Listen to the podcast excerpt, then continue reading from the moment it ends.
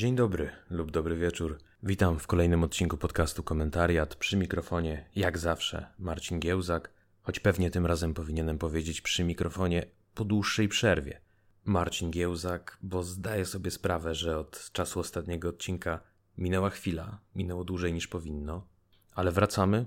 Mam nadzieję, że na dobre, mam nadzieję, że w dobrej formie i jestem całkiem pewien, że w dobrym momencie, bo dosłownie na kilka dni przed wyborami parlamentarnymi na Ukrainie będziemy rozmawiać o sytuacji w tym kraju z ekspertem w kwestiach ukraińskich, doktorem Łukaszem Kutyłą, pracownikiem Uniwersytetu Łódzkiego, zatrudnionym w Katedrze Socjologii, Polityki i Moralności. Ja sam jestem pod wrażeniem, jak udało im się umieścić politykę i moralność w ramach jednej jednostki organizacyjnej.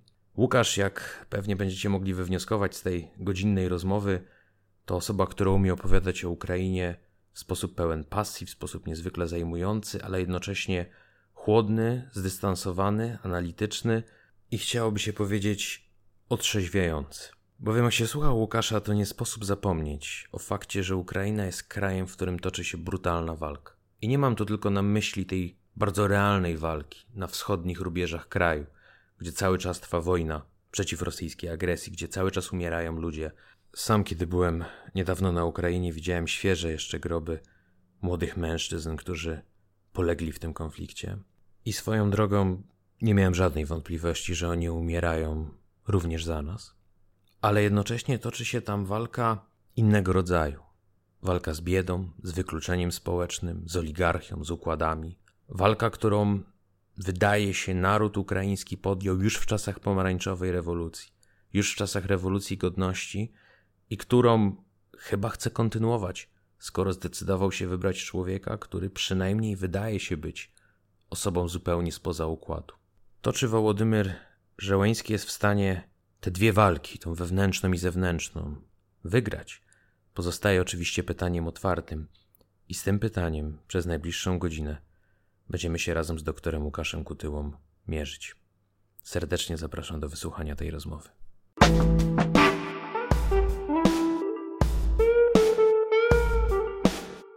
Łukasz, wybory prezydenckie na Ukrainie za nami, parlamentarne przed nami. Żeby nas wprowadzić w temat, chciałbym Cię na początek prosić, żebyś odpowiedział na pozornie proste pytanie. Kim jest zwycięzca tych wyborów Wołodymyr Zełenski? No bardzo podchwytliwe z jednej strony pytanie, bo wszyscy sobie, myślę, w stolicach europejskich, chyba także poza Europą, zadają to pytanie, kim jest Wołodymyr Zełenski. Najprościej mówiąc, jest to młody ukraiński, chciałbym powiedzieć działacz polityczny, ale absolutnie wcześniej z polityką niewiele miał aż tak wspólnego. Jest, że tak powiem, młodym człowiekiem, siedemdziesiąty ósmy rocznik, urodził się w Krzywym Rogu, co też ma dość... Prosty duże... chłopak z Krzywego Rogu. Jak się Właśnie, czy prosty, znaczy on się tak przedstawia, czy, że jako prosty chłopak, natomiast pytanie, czy prosty chłopak, ta lokalizacja jest dość istotna no, w, w ukraińskiej polityce, jak pewnie zauważyłeś, zaobserwowałeś, duża część ukraińskich polityków dość często, jak buduje swoje klany, buduje je w takiej lokalizacji geograficznej. Jeżeli mówimy na przykład o Kołomojskim, który sugeruje się, że on jest związany przecież z Zełenskim, no to też to jest Ihor lokalizacja... Ihor Kołomojski, oligarcha tak, tak. medialny. Medialny i nie tylko medialny, bo to już medialny w tym sensie, że rzeczywiście ta platforma, ta przestrzeń, w której on się styka z Zełenskim, dotyczy rzeczywiście mediów, głównie jego telewizji Odin plus Odin, wcześniej w wersji rosyjskiej Odin plus Odin, dzisiaj jakby ta, ta telewizja idzie z duchem czasu i coraz częściej, że tak powiem, posługuje się językiem ukraińskim. Rzeczywiście to jest ten punkt styczności, ale Kołomojski daleko wychodzi też poza media. No, dobrze mieć świadomość tego, że z tego co kojarzę, to chyba nawet Ukrainian Airlines, czyli te linie lotnicze ukraińskie są w znacznej mierze też liniami Kołomońskiego, więc to jest biznesmen, można powiedzieć, pełną gębą, mówiąc bardziej kolokwialnie. Do Kołomońskiego jeszcze chcę przejść, ale tak, właśnie ciekawi mnie ten kontekst geograficzny. Co możemy wyczytać z jego pochodzenia z Krzywego Rogu? Znaczy, to jest dość, dość ciekawa lokalizacja. Południe Ukrainy, musimy mieć świadomość, że jakby Zełenski urodził się w rodzinie, która no, jakby jest typowym przykładem takiej rodziny inteligenckiej z tamtego regionu, a więc rodziny, która była wcześniej mocno gdzieś tam zakotwiczona w strukturach państwa radzieckiego, rodziny, która no, dysponuje dość wysoką pozycją, bo z tego, co, z tego co pamiętam, Zełenskiego ojciec jest profesorem, profesorem cybernetyki, przez pewien czas chyba nawet pracował w Mongolii, gdzie zresztą Zełenski też przez jakiś czas przebywał. Pochodzi z, rodzi- z rodziny, która ma żydowskie korzenie. Swojego czasu, parę miesięcy temu nawet Izraelczycy byli tym, że tak powiem, mocno zachwyceni, że w zasadzie Ukraina jest jednym z nielicznych, jest jedynym krajem na świecie poza Izraelem, w którym prezydent i premier mają żydowskie pochodzenie. Tutaj Groisman, a z drugiej strony Zełenski. Więc ja bym go raczej nie portretował jako takiego prostego chłopaka. No, chłopak jednak z inteligenckiej rodziny, z rodziny profesorskiej, z rodziny gdzieś tam w jakimś sensie intelektualnej, rodziny jednak zakotwiczonej w takim, bym powiedział, świecie Związku Radzieckiego, Ukrainy Wschodniej. W związku z tym też akceptowalny dla Ukrainy Wschodniej. No, wiemy też o nim, że skończył studia, czy skończył, że studiował na Uniwersytecie Kijowskim, Uniwersytecie Narodowym im. Wadyma Hetmana. Taki zaprzyjaźniony, dla mnie osobiście też uniwersytet, współpracuje z nim od jakiegoś czasu. No i... Musiał być dużo plotek na korytarzu. Tak, to też swoją drogą, to dość ciekawa taka, bym powiedział, sytuacja.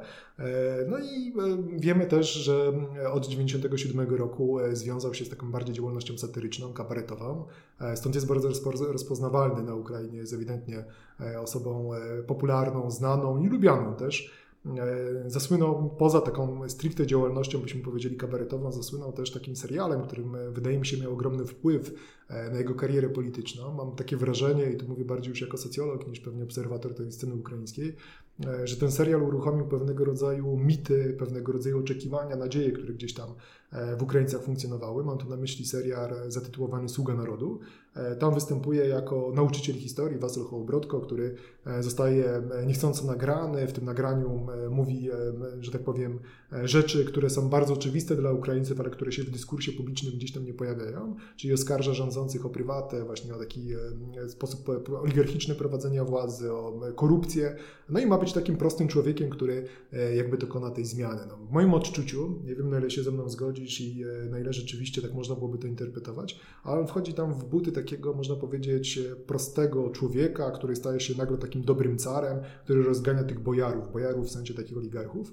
I mam wrażenie, że ten mit no, jest jakby dobrze dopasowany. To jest pytanie, czy tylko do Ukrainy. Mam wrażenie, że on dobrze funkcjonuje też w obrębie Białorusi i Rosji. Ja czasami się nawet zastanawiam, czy nie funkcjonuje dobrze nawet w obrębie gdzieś tam Polski, która w jakimś stopniu wcześniej też ulegała rusyfikacji, podlegała w jakimś sensie procesowi rusyfikacji. Więc myślę, że ten mit zrodził takie przeświadczenie, że to jest człowiek, który w jakimś tam stopniu może zmienić ukraińską scenę polityczną. W związku z tym mamy do czynienia z czymś, o czym socjologowie, bym powiedział, w ostatnich latach piszą, czyli takiego gdzieś nierozpoznawania przez przynajmniej część sceny politycznej, przez część jakby obserwatorów sceny politycznej, tej rzeczywistości takiej wytworzonej, wirtualnej z tą rzeczywistością realną.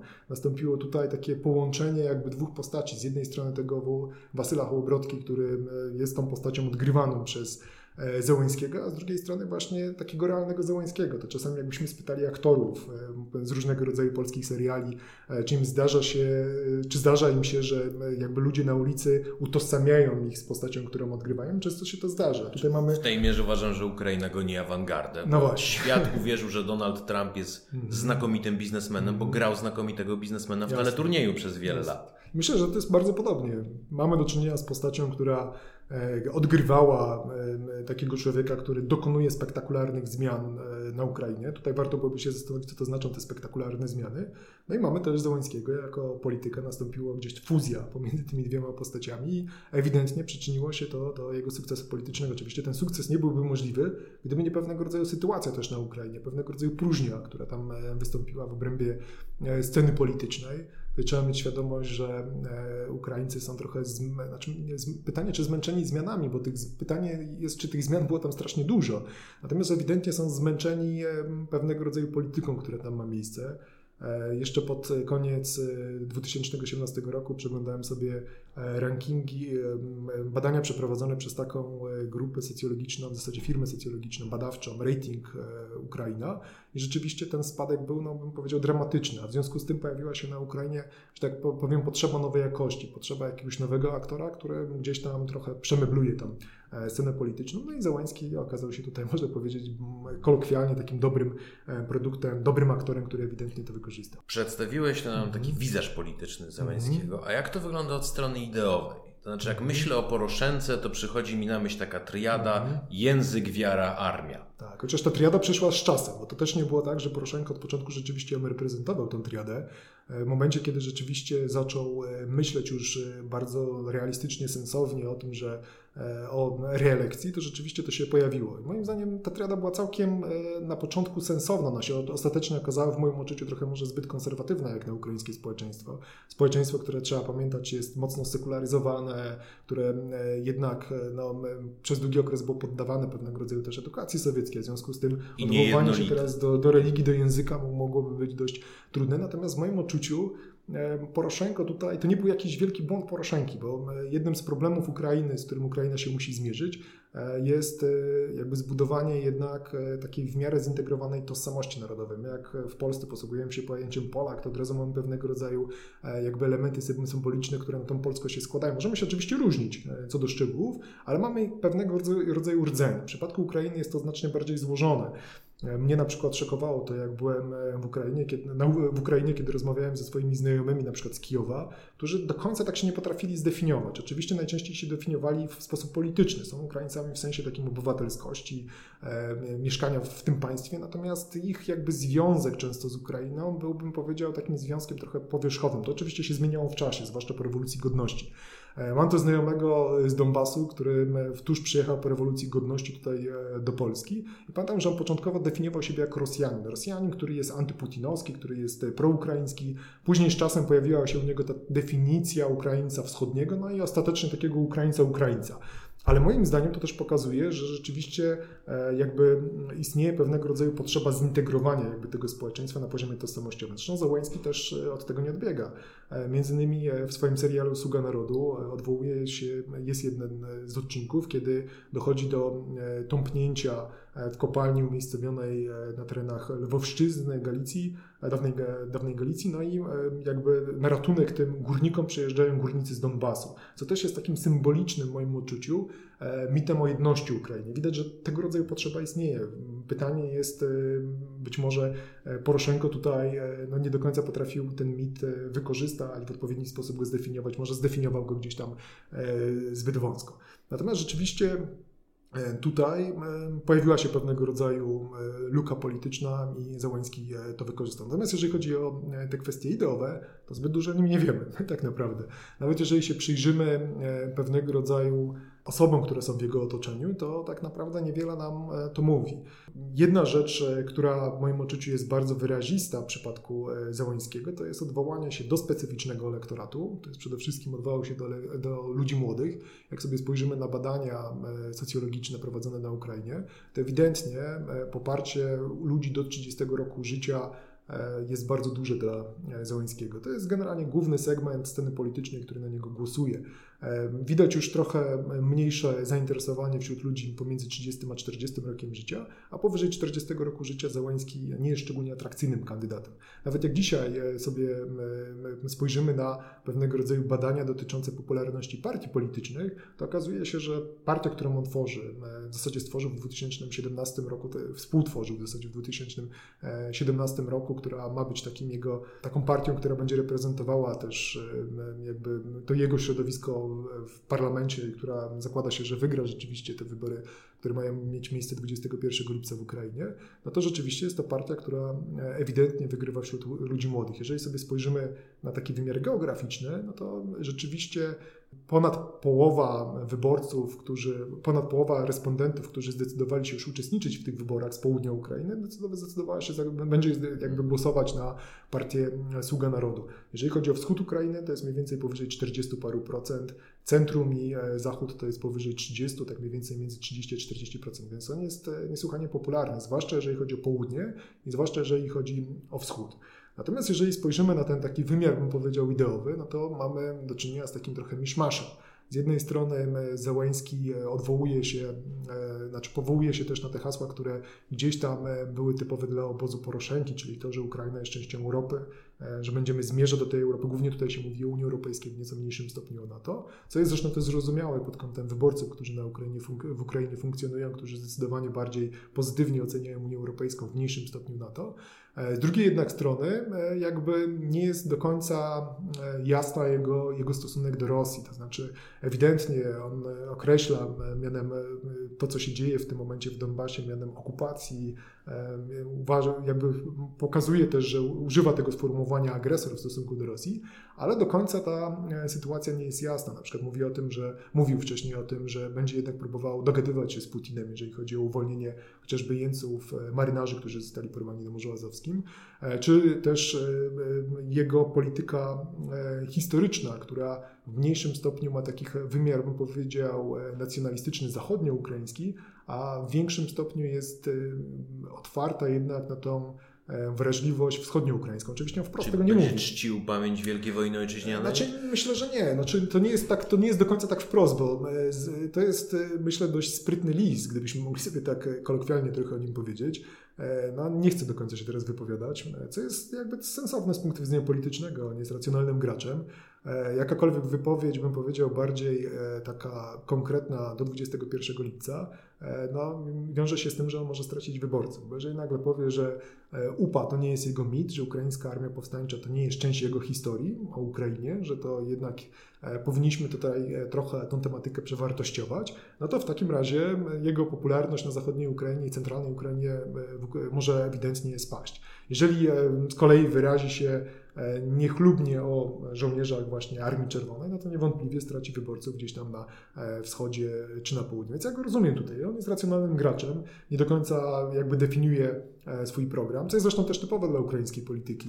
Mówmy się, ta, wyrazist, ta wyrazistość pojawiła się w takiej centrum sceny politycznej ukraińskiej niedawno i ta wyrazistość ewidentnie widać u Poroszenki, który próbował gdzieś tam pokazać i odróżnić siebie od swoich konkurentów i moim zdaniem sam pomysł był słuszny, tylko jakby jego wykonanie nie do końca sensowne, natomiast przez długi okres jakby po, ukraińskie partie polityczne raczej były trochę takimi grupami interesu. One nie, nie miały takiego charakteru partii politycznych typowych właśnie dla świata europejskiego. To jest ciekawy wątek i do niego chciałem przejść, bo mhm. o ile rozumiem z tego, co mówisz, że trudno mhm. będzie nam ze słów i deklaracji Zełenskiego coś konkretnego mhm. wyczytać, bo stara się on być człowiekiem tak. na każdą pogodę, przynajmniej tak, tak. do wyborów parlamentarnych, żeby tutaj nie stracić mhm. przypadkiem zbyt wiele elektoratu zbyt wyrazistą odpowiedzią, to być może coś możemy wyczytać z jego otoczenia. Dość charakterystyczne, że już na samym początku twojej narracji mhm. wprowadziłeś Ihora, e, ta, który jest jego protektorem, no właśnie, pytanie, jak czy rozumiem, jest, nie wiem, e, czy przynajmniej posądza się go o tak. to, że jest jego człowiekiem. Czy mógłbyś nam zarysować, kto się w ogóle pojawia w jego otoczeniu, w jego partii i co to może nam mówić o jego poglądach i planach na przyszłość? No i właśnie, to też jest niestety dość trudne do interpretacji. Dość często w prasie ukraińskiej próbuje się wyodrębnić różnego rodzaju grupy interesów, które funkcjonują w środowisku Zełenskiego. Zełenski teraz, to jest też, też, też dość ciekawa sytuacja, bo jakby próbuje stworzyć, nazywa to drużyną Z, czyli taką komanda Z po ukraińsku, taką grupę ludzi, którzy mieliby być jakby wartościowi dla społeczeństwa ukraińskiego, którzy mieliby być tym, w tej awangardzie właśnie zmian, które miałyby nastąpić i które, którym może zostać każdy. Oczywiście to jest pewnego rodzaju wizja, która jest sprzedawana gdzieś obywatelom ukraińskim. Każdy zresztą, jak sobie wejdziesz na stronę, tam można znaleźć na internecie komanda Z. Ona wygląda od strony takiej, bym powiedział, estetycznej, niesłychanie nowocześnie. Jest ewidentnie skierowana do młodych ludzi. Każdy, który uważa, każda osoba, która uważa, że ma odpowiednie kompetencje, kwalifikacje, doświadczenie do tego, żeby coś na Ukrainie zmienić, może się tam zgłosić i jest takie przeświadczenie, że jeżeli rzeczywiście jakby sztabowcy Zełenskiego uznają, że jest to osoba warta do tego, żeby ją uwzględnić, to rzeczywiście ma takie szanse, przynajmniej taką wizję się stwarza. Natomiast... Oczywiście, jak mówisz każdy, to ja tak. słyszę również człowiek z Partii Regionów i tacy ludzie w jego bliskim otoczeniu tak, są. Tam jest całkiem wbrew, znaczy właśnie, bo to jest pytanie, czy to jest od razu coś złego. No musimy pamiętać, że Poroszenko też był w Partii Regionów i my, my ostatecznie nic z tego dla jego polityki, pytanie, czy coś z tego dla jego polityki wynikało. Więc tam rzeczywiście pojawiają się osoby z Partii Regionów. Często się mówi o takich czterech frakcjach, czterech grupach, które już w tym środowisku daje się zaobserwować. Pierwszą grupę określa się często mianem wujków. To są osoby związane z Adrijem Bogdanem, to jest adwokat, który jest ewidentnie związany z Kołomojskim. Stąd pojawia się ten zarzut, że rzeczywiście jakby projekt Zełenski, bo używa się też takiego sformułowania, jest takim projektem wytworzonym przez Kołomojskiego, Ihora Kołomojskiego, i że jakby będzie reprezentował jego interesy. Co więcej, pojawiają się osoby, które uczestniczyły też w nacjonalizacji banku kołomojskiego. Mam tu na myśli prywatbanki, które rzeczywiście tej nacjonalizacji się trochę sprzeciwiały. Pojawiają się osoby, które rzeczywiście w tej komandzie Z występują. Druga grupa często jest nazywana grupą Niżynów. To są osoby, które są związane z taką firmą prawniczą Hillman Partners. Ona się tam dość często przewija i to też jest ciekawe, że jakby dość łatwo jest tych ludzi zidentyfikować. A skąd nazwa tej grupy? Nie mam pojęcia, natomiast oni rzeczywiście przez długi okres wykonywali pracę konsultingową dla takiego studia artystycznego, kabaretowego, z którym był związany Zełenski w przeszłości. Mam tu na myśli Kwartał dziewięćdziesiąt pięć. Część tych interesów jest stosunkowo niejasna. W związku z tym, jak mówiłeś o tym prostym chłopaku gdzieś tam z Krzywego Rogu, takim czystym, który ma być zostać tym dobrym carem, no to tutaj się już pojawia, bym powiedział, taka rysa, bo nagle się okazuje, że Zełenski był jakby, tutaj można powiedzieć zamieszany, to może za duże słowo, ale był jednym z współudziałowców firmy Green Family, która była zarejestrowana na Cyprze i która ewidentnie prowadziła interesy w Rosji. Więc się też pojawia pytanie, czy rzeczywiście on jest taki krystalicznie czysty, jak chcielibyśmy widzieć. Kolejna grupa jest tworzona, kolejna frakcja, którą się wyróżnia, to jest frakcja, która określa się mianem regionu, ona jest prowadzona przez Ilię Pawliuka. To jest też osoba, która też jest dość kontrowersyjna. Często w prasie się wspomina, że to jest człowiek, który był zamieszany w kontrabandę, że uczestniczył w przemycie, zwłaszcza w czasie rządów Janukowycza, w przemycie zwłaszcza na zachodniej części Ukrainy, czyli przemycie prawdopodobnie na granicy ukraińsko-węgierskiej, ukraińsko-rumuńskiej, być może ukraińsko-polskiej. Jest to też człowiek, który w przeszłości był związany z ludźmi, którzy funkcjonowali w obrębie Ukraińskiej Partii Komunistycznej czy Partii Regionów, więc też taka postać, bym powiedział, no dość nietypowa. No i dość sporo takich ludzi związanych z Zełenskim to są ludzie wprost związani z tym jego studiem kabaretowym Kwartał dziewięćdziesiąt pięć. Tutaj często się wspomina Iwana Bakanowa, on został teraz desygnowany przez Zełenskiego na wiceszefa S B U. To jest dość ciekawa sytuacja, która znów pokazuje, że być może mamy do czynienia jednak z takim typowym dla współczesnej Ukrainy reprodukowaniem pewnego rodzaju schematów. Bakanow nie ma wykształcenia wyższego, a jest to jeden z wymogów formalnych, żeby zostać szefem S B U. Co więcej, wiceszefem S B U, co więcej, od razu został mianowany na stopień porucznika, więc to też, no, taki bym powiedział, wydaje się dość kontrowersyjne. Mimo tego w tej drużynie znajdują też się osoby, które być może mają zmiękczać ten wizerunek, że to nie jest taka typowa partia władzy, chociaż ja mam takie odczucie, że to jest właśnie typowa partia władzy. Natomiast rzeczywiście tam się pojawiają postacie, które mają ten obraz zmiękczyć. To są często osoby, które funkcjonowały w obrębie organizacji pozarządowych, które zajmowały się na przykład działalnością gdzieś tam antykorupcyjną, czy organizacji pozarządowych, które zajmowały się gdzieś tam działalnością społeczną. Ewidentnie zostały one wprowadzone do tej drużyny. Pytanie tylko, czy to nie jest trochę taki na zasadzie takiego właśnie zmiękczenia, pokazania, że jacy my jesteśmy teraz otwarci. Mam jednak wrażenie, że duża część osób, które tam funkcjonuje, no to są wyjadacze ukraińskiej sceny politycznej, albo przynajmniej nowe pokolenie wyjadaczy, bo tu się pojawia też nazwisko Dymitra Razumkowa, syna Aleksandra Razumkowa, czyli takiego dynastii w zasadzie politycznej. Razumkow. No i ewidentnie mamy do czynienia też trochę z takim wyjadaczem już politycznym. No tutaj też się oczywiście pojawia ten problem, że on w dwa tysiące szóstym był w młodzieżówce Partii Regionów do dwa tysiące dziesiątego. Ewidentnie był za, gdzieś tam zaangażowany w zasadzie gdzieś na takim styku polityki i biznesu ukraińskiego. Sam siebie określa zresztą takim, powiedział, dość strasznym słowem, które funkcjonuje i w Ukrainie, i w Rosji, politechnolog. I on rzeczywiście często siebie takim mianem określa. Więc jakby sytuacja nie jest jasna. Jak sobie spojrzałem na, jeszcze nawet dzisiaj, na skład tej komandy Z, to tam się rzeczywiście pojawia sporo pracowników naukowych, prawników.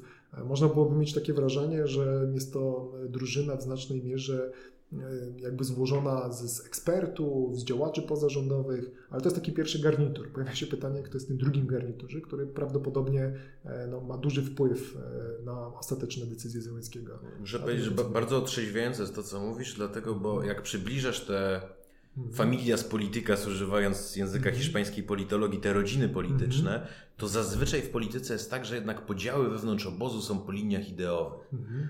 Wśród tak. frankistów tak, tak. wojowali ze sobą karliści z faszystami. Mhm. Wśród golistów prawicowi goliści, lewicowi goliści. Mhm. Tutaj jest tylko język interesu, Jasne. kto kogo zna i kto kogo może popchnąć na odpowiednio wysokie stanowisko. Więcej, mi się wydaje, że to jest generalnie problem trochę ukraińskiej sceny politycznej, bo jak mnie spytałeś, jakie idee ma właśnie Zełenski, to ja mam duży problem z tym. Znaczy generalnie to jest też taki problem dotyczący jeden całej... Jeden doradca Zełenskiego, że ci wejdę w słowo, mm. powiedział, że idee się kończą dwadzieścia kilometrów za Kijowem. No właśnie. No i to jest pewnego, pewnego rodzaju kłopot. Nawet ostatnio pojawił się wywiad bodajże z Rozunkowem właśnie w Nowej Europie Wschodniej, gdzie pytano go między innymi o politykę zagraniczną, czy to będzie bardziej polityka proamerykańska, proeuropejska, czy wręcz przeciwnie, prorosyjska.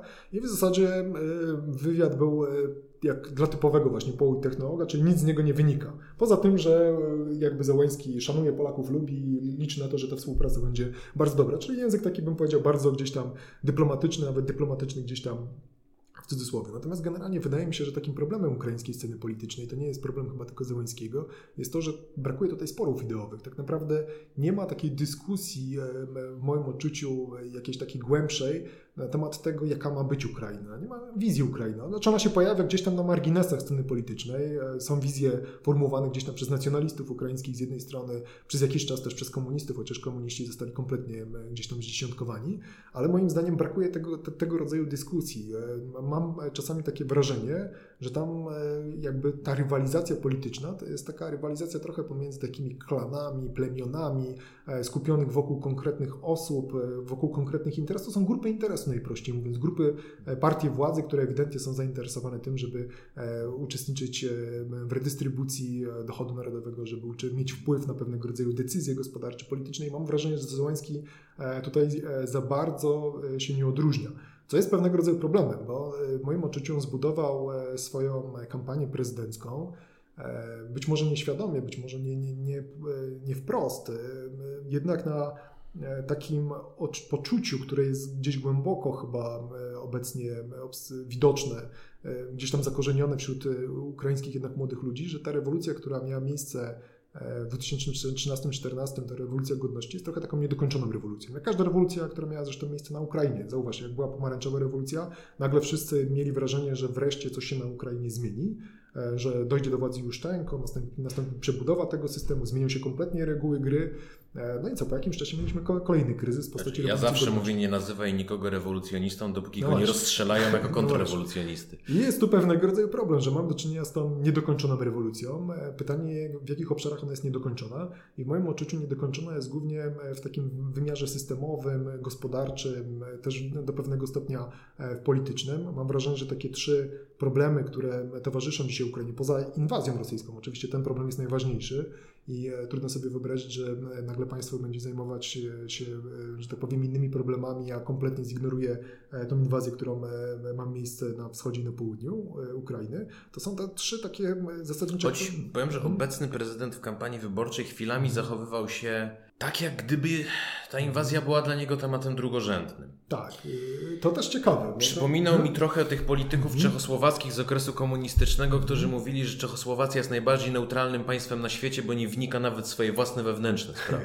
Coś jest na rzeczy. Rzeczywiście to, to jest pytanie, czy to był też element takiej strategii politycznej. Z jednej strony nie podejmowania tematu, który jest jakimś takim tematem trudnym, pesymistycznym, takim można by powiedzieć fatalistycznym. To ciekawe, jak sobie przejrzałem te dane socjologiczne dotyczące wyborców Zełenskiego, to zarazem jest to grupa ludzi, którzy w największym stopniu przekonani są, że sprawy Ukrainy idą w dobrym kierunku. Więc jeżeli on zacząłby przedstawiać taką wizję, trochę bym powiedział bardziej dramatyczną, że nie jest proste rozwiązanie tego konfliktu i tak naprawdę być może będzie nam towarzyszył przez kolejne dekady, no to pytanie, czy rzeczywiście mógłby zagrać o tych wyborców. Natomiast wydaje mi się, że pytanie jest, jak on odpowie na takie trzy zasadnicze, w moim odczuciu, problemy państwa ukraińskiego. Tym pierwszym problemem jest właśnie ten, ta kwestia, którą gdzieś tam Poroszenko próbował podjąć, czyli kwestia tej tożsamości narodowej. Kim jesteśmy jako Ukraińcy? Co takiego musi się zadzieć, żeby ci Ukraińcy z zachodu i wschodu czuli się jakby członkami jednej wspólnoty? Oni się po jakimś, w jakimś stopniu czują oczywiście, tak? Ale ten poziom integracji jest na przykład mniejszy niż w innych społeczeństwach, nazwijmy je społeczeństwach europejskich. No i powstaje konieczność wypracowania takiej gdzieś tam wspólnoty symbolicznej. To się dzieje na Ukrainie. W moim odczuciu mimo mojego krytycyzmu w stosunku do Poroszenki, on całkiem sporo w tej kwestii zrobił. Na przykład uzyskanie tego tomosu, który zagwarantował autokefalię ukraińskiej cerkwi prawosławnej, czy właśnie ustawa o języku ukraińskim, która jest bardzo niedoskonała, ale jednak gdzieś tam zaczęła być doceniana jednak ta, ta kwestia. To są te elementy, które jakby tej te, te, te tożsamości pomagają, tak? Drugi problem, z którym mam wrażenie przede wszystkim ma związek to poczucie niedokończonej rewolucji, to jest oligarchizacja systemu. No zauważ, po rewolucji godności no, prezydentem zostaje Poroszenko, jeden z oligarchów. Przecież tam mnóstwo osób, które są niesłychanie zamożne, gdzieś jakby zaczęły funkcjonować w tej nowej Ukrainie, która miała być kompletnie inną Ukrainą.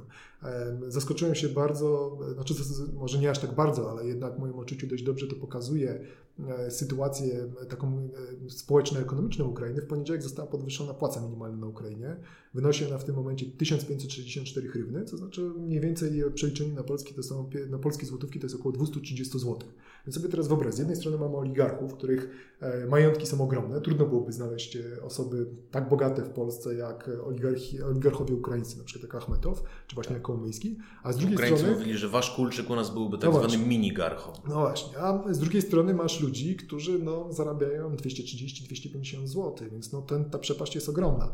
Piszę teraz artykuł na temat, najprościej mówiąc, instytucji, które funkcjonują w Europie Wschodniej, porównuję je z instytucjami, które funkcjonują w Europie Zachodniej i okazuje się, że Ukraińcy najgorzej oceniają system, który funkcjonuje w ich państwie. Znaczy mają ewidentnie głębokie przekonanie, że ani praca, ani jakikolwiek aktywność gospodarcza, ani jakikolwiek wysiłek nie przyczyniają się do tego, że zmianie może ulec ich pozycja społeczna.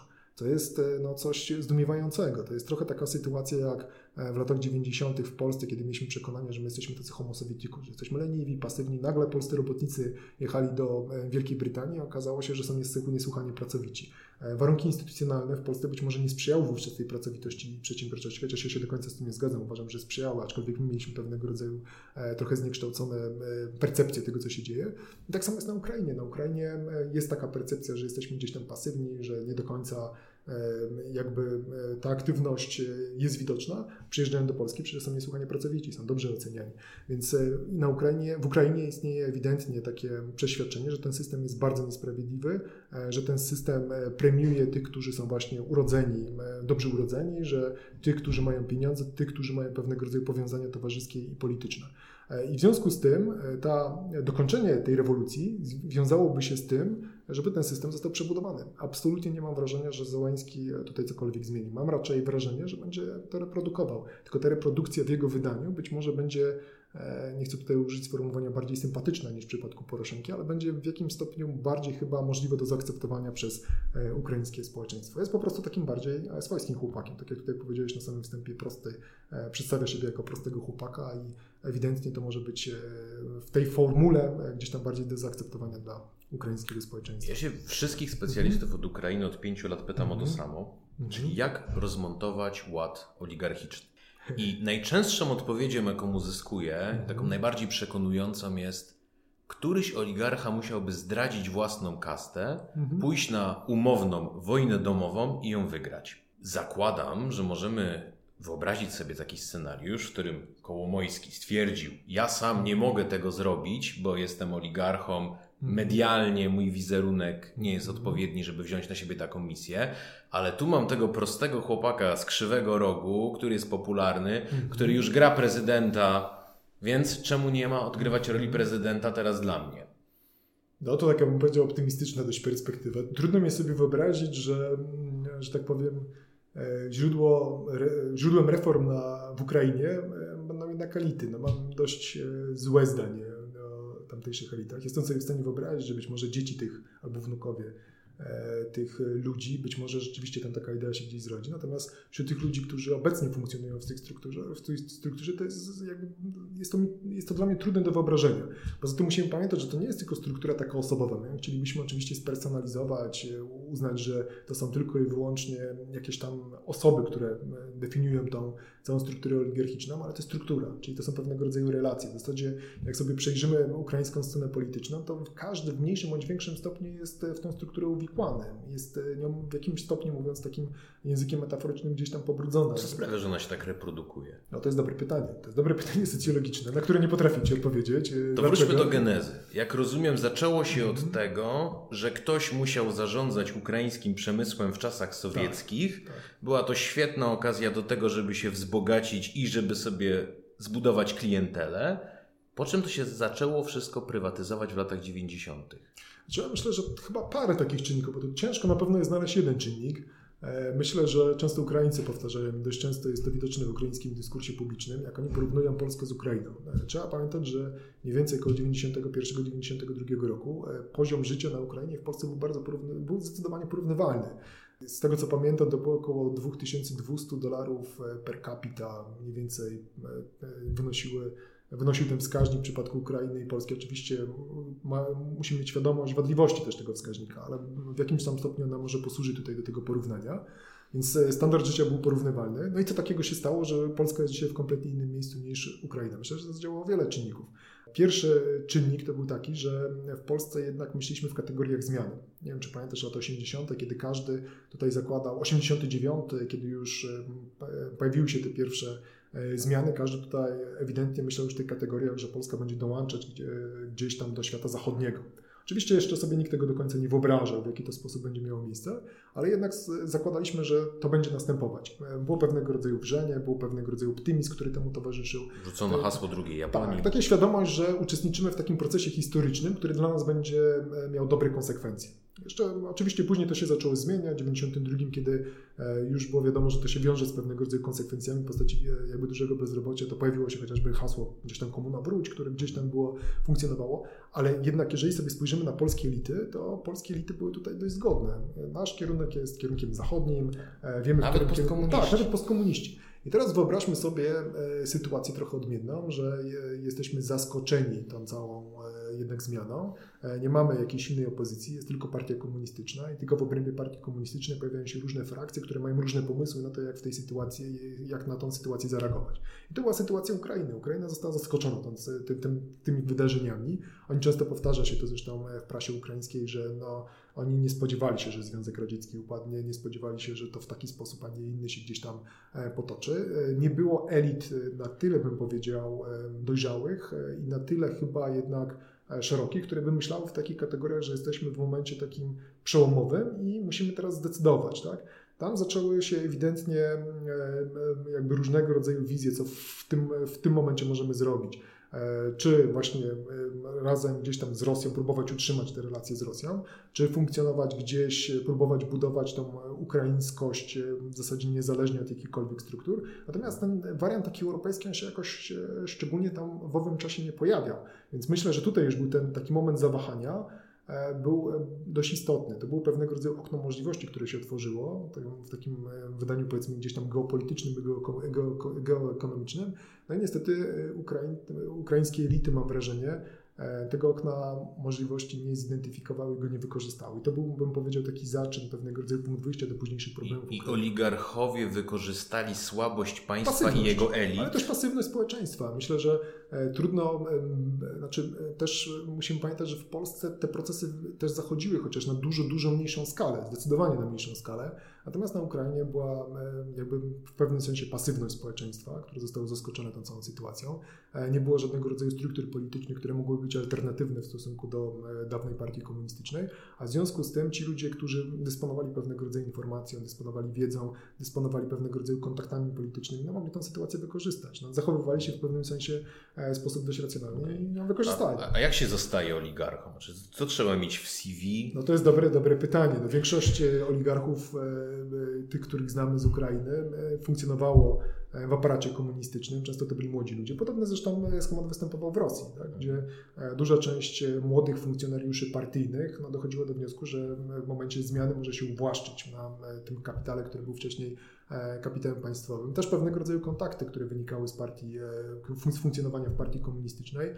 Też często posiadanie określonej pozycji, na przykład bycie dyrektorem jakiegoś zakładu, który akurat ogłasza upadłość i jakby podlega pewnego rodzaju prywatyzacji, a dziwnym trafem akurat tą prywatyzacją się zajmuje jakby były dyrektor tego zakładu i on sam w końcu decyduje się, że tak powiem, zostać jego właścicielem.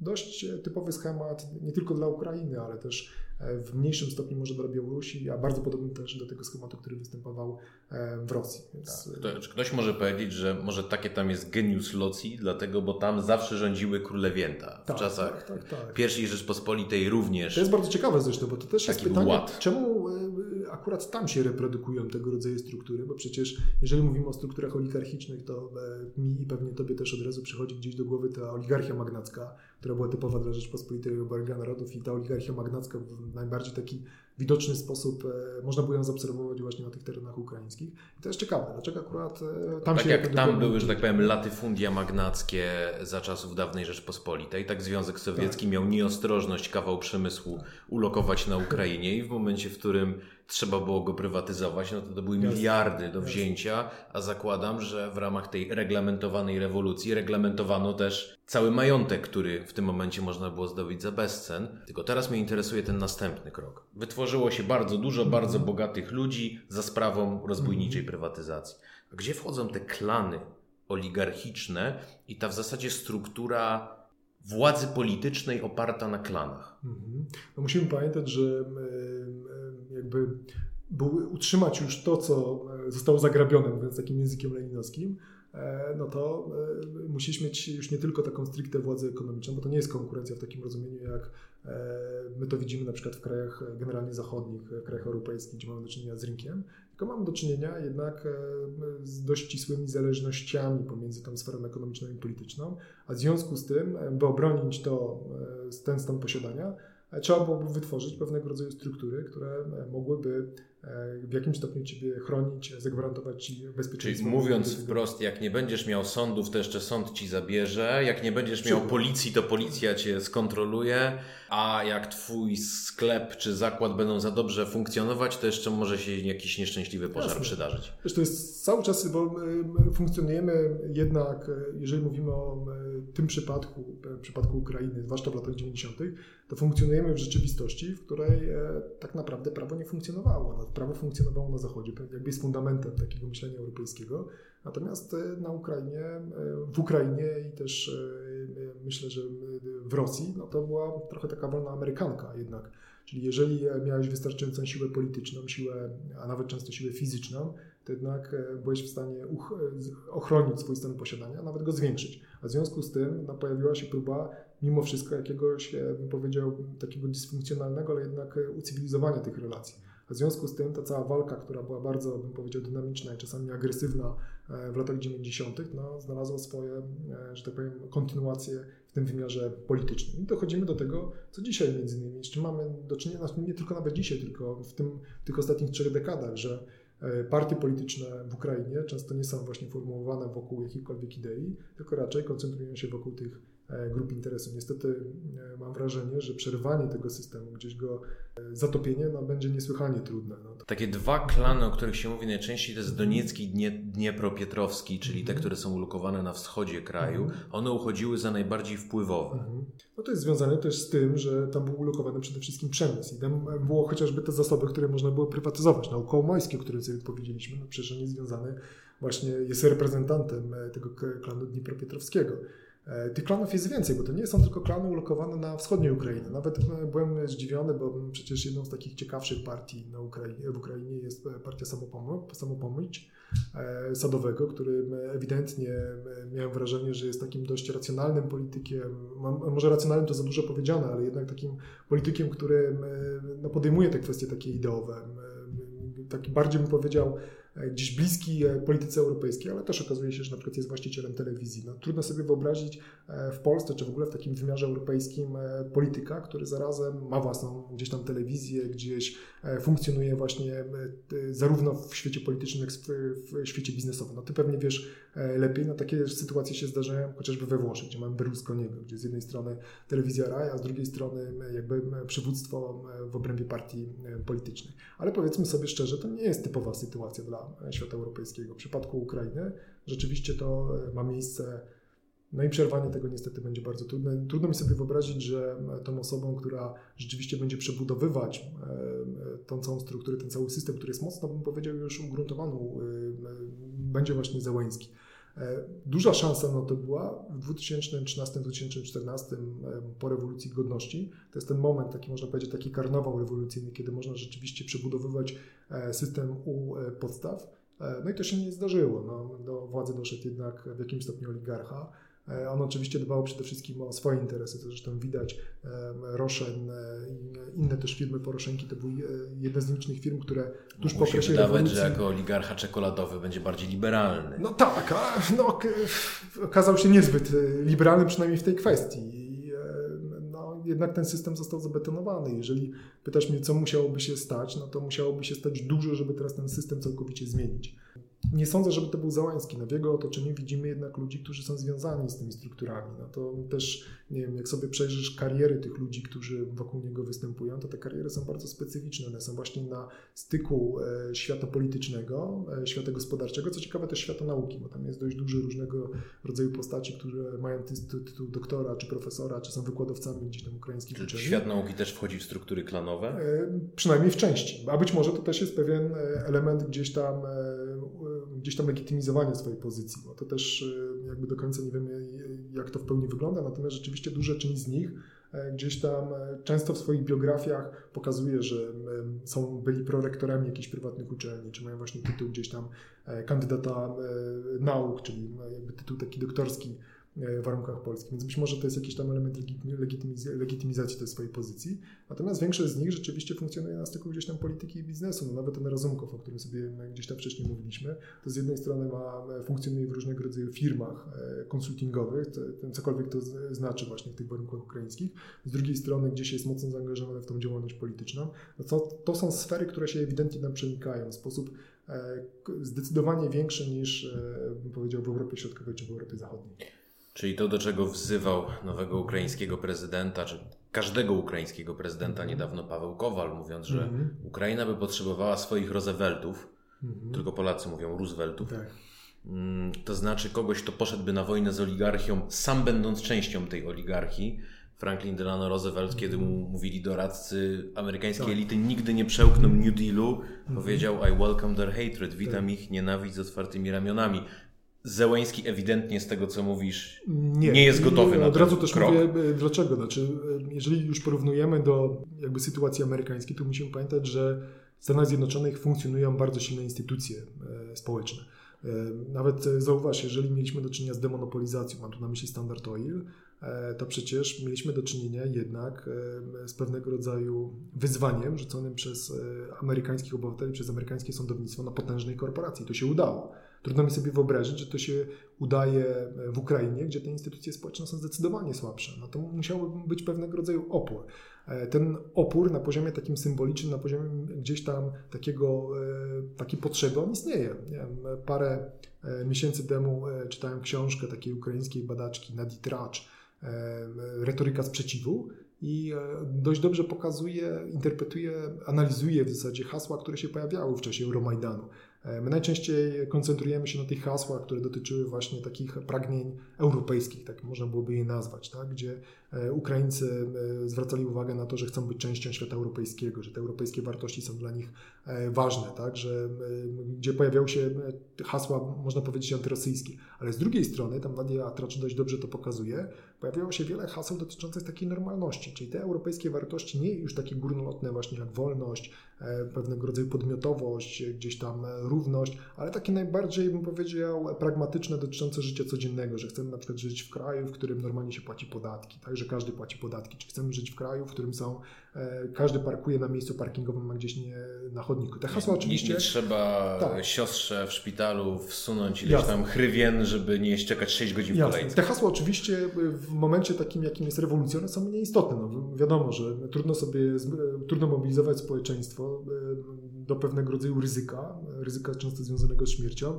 powołując się na przykład na system podatkowy czy na parking, tak? Ale one się rzeczywiście pojawiały w czasie Euromajdanu, co sugeruje, że ta potrzeba w społeczeństwie ukraińskim jest, istnieje, tak? Tylko teraz znów to rozwiązanie, czyli ta oferta, która się pojawia ze strony elit, jest niedopasowana do tego oczekiwania. No jest pewnego, mam takie, przynajmniej mam takie wrażenie, mam nadzieję, że zostanę pozytywnie zaskoczony przez Zełenskiego, ale mam wrażenie, że to jest właśnie kolejny taki projekt, który no, skończy się pewnego rodzaju niedopow- nie, nie, niepowodzeniem, że będzie dala, dalsza kontynuacja tego, co tutaj nazwałem mianem te, te, tej niedokończonej rewolucji.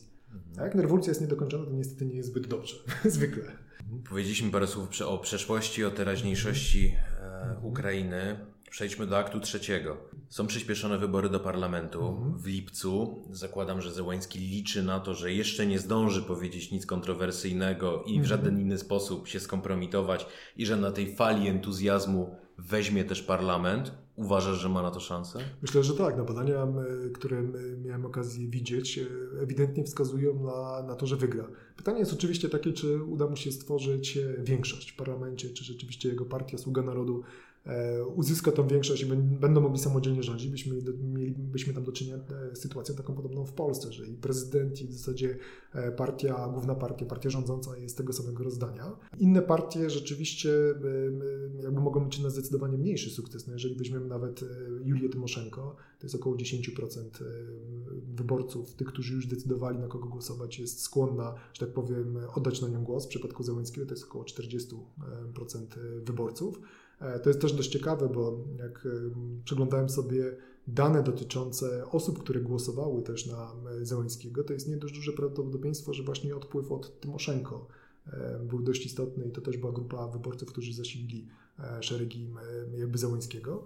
Inne partie też wyglądają, powiedział, no dość takiej nieciekawej są sytuacji. No Solidarność, Solidarnist Poroszenki to jest w granicach tam siedem do ośmiu procent. Te partie, które zazwyczaj były partie jakby reprodukcją, kontynuacją partii regionów, też nie mogą liczyć na więcej niż dziesięć procent głosów. W związku z tym możemy domniemywać, że to może być duży sukces Zełenskiego. Pytanie, co, jak ten sukces zostanie, bym powiedział, wykorzystany, co to zmieni tak naprawdę w polityce ukraińskiej, w sytuacji naszego wschodniego sąsiada, no to na to pytanie jest bardzo trudno odpowiedzieć. I z tym pytaniem pozostajemy.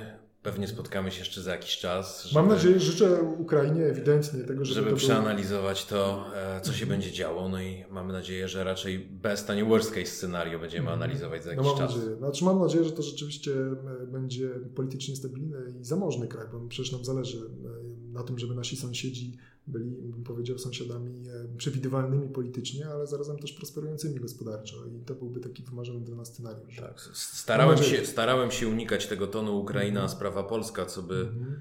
e, co by nie brzmieć jak żydowska babcia pewnego socjaldemokraty, która pytając go, co to jest socjaldemokracja, to było przed pierwszą wojną światową w Niemczech, mm. zaczął jej tłumaczyć, jak to wygląda, podatki, mm. Bernstein, Bebel, ona mówi, ale złotko, co mi pyta, czy to jest dobrze, czy źle dla Żydów, więc... Ja już nie, nie pytałem, czy to jest dobrze, czy źle dla Polaków, bo wydaje mi się jedna rzecz bezsporna. Silna Ukraina na dalszą metę będzie oznaczała silny bufor pomiędzy Polską a Rosją. Zależy nam na tym, więc zależy nam na tym, żeby Ukraina Zełenskiego była spójna, była silna, była stabilna i w miarę możliwości zdezo- zdezoligarchizowana i zdemokratyzowana, jest... bo wtedy będzie też należała do tego samego świata wartości, w którym my Dokładnie. funkcjonujemy. To jest, tak jak powiedziałeś, no, to był pewnego rodzaju priorytet polskiej polityki wschodniej, istnienie jednak silnego bufora i no, na tym powinno nam zależeć. No. Prędzej, no właśnie, nie chcę tutaj prognozować, bo jakby pro, prognozy w socjologii zwykle się kiepsko kończą, więc może nie będę się bawił tutaj futurologię, ale przynajmniej mogę powiedzieć, że mam... Możesz wyrazić nadzieję. Mogę wyrazić nadzieję, dokładnie. To wyrażenie nadziei, to, to będzie ostatnie słowo z naszej strony. Dzięki Ci bardzo Dzięki za, za tą rozmowę. Dzięki.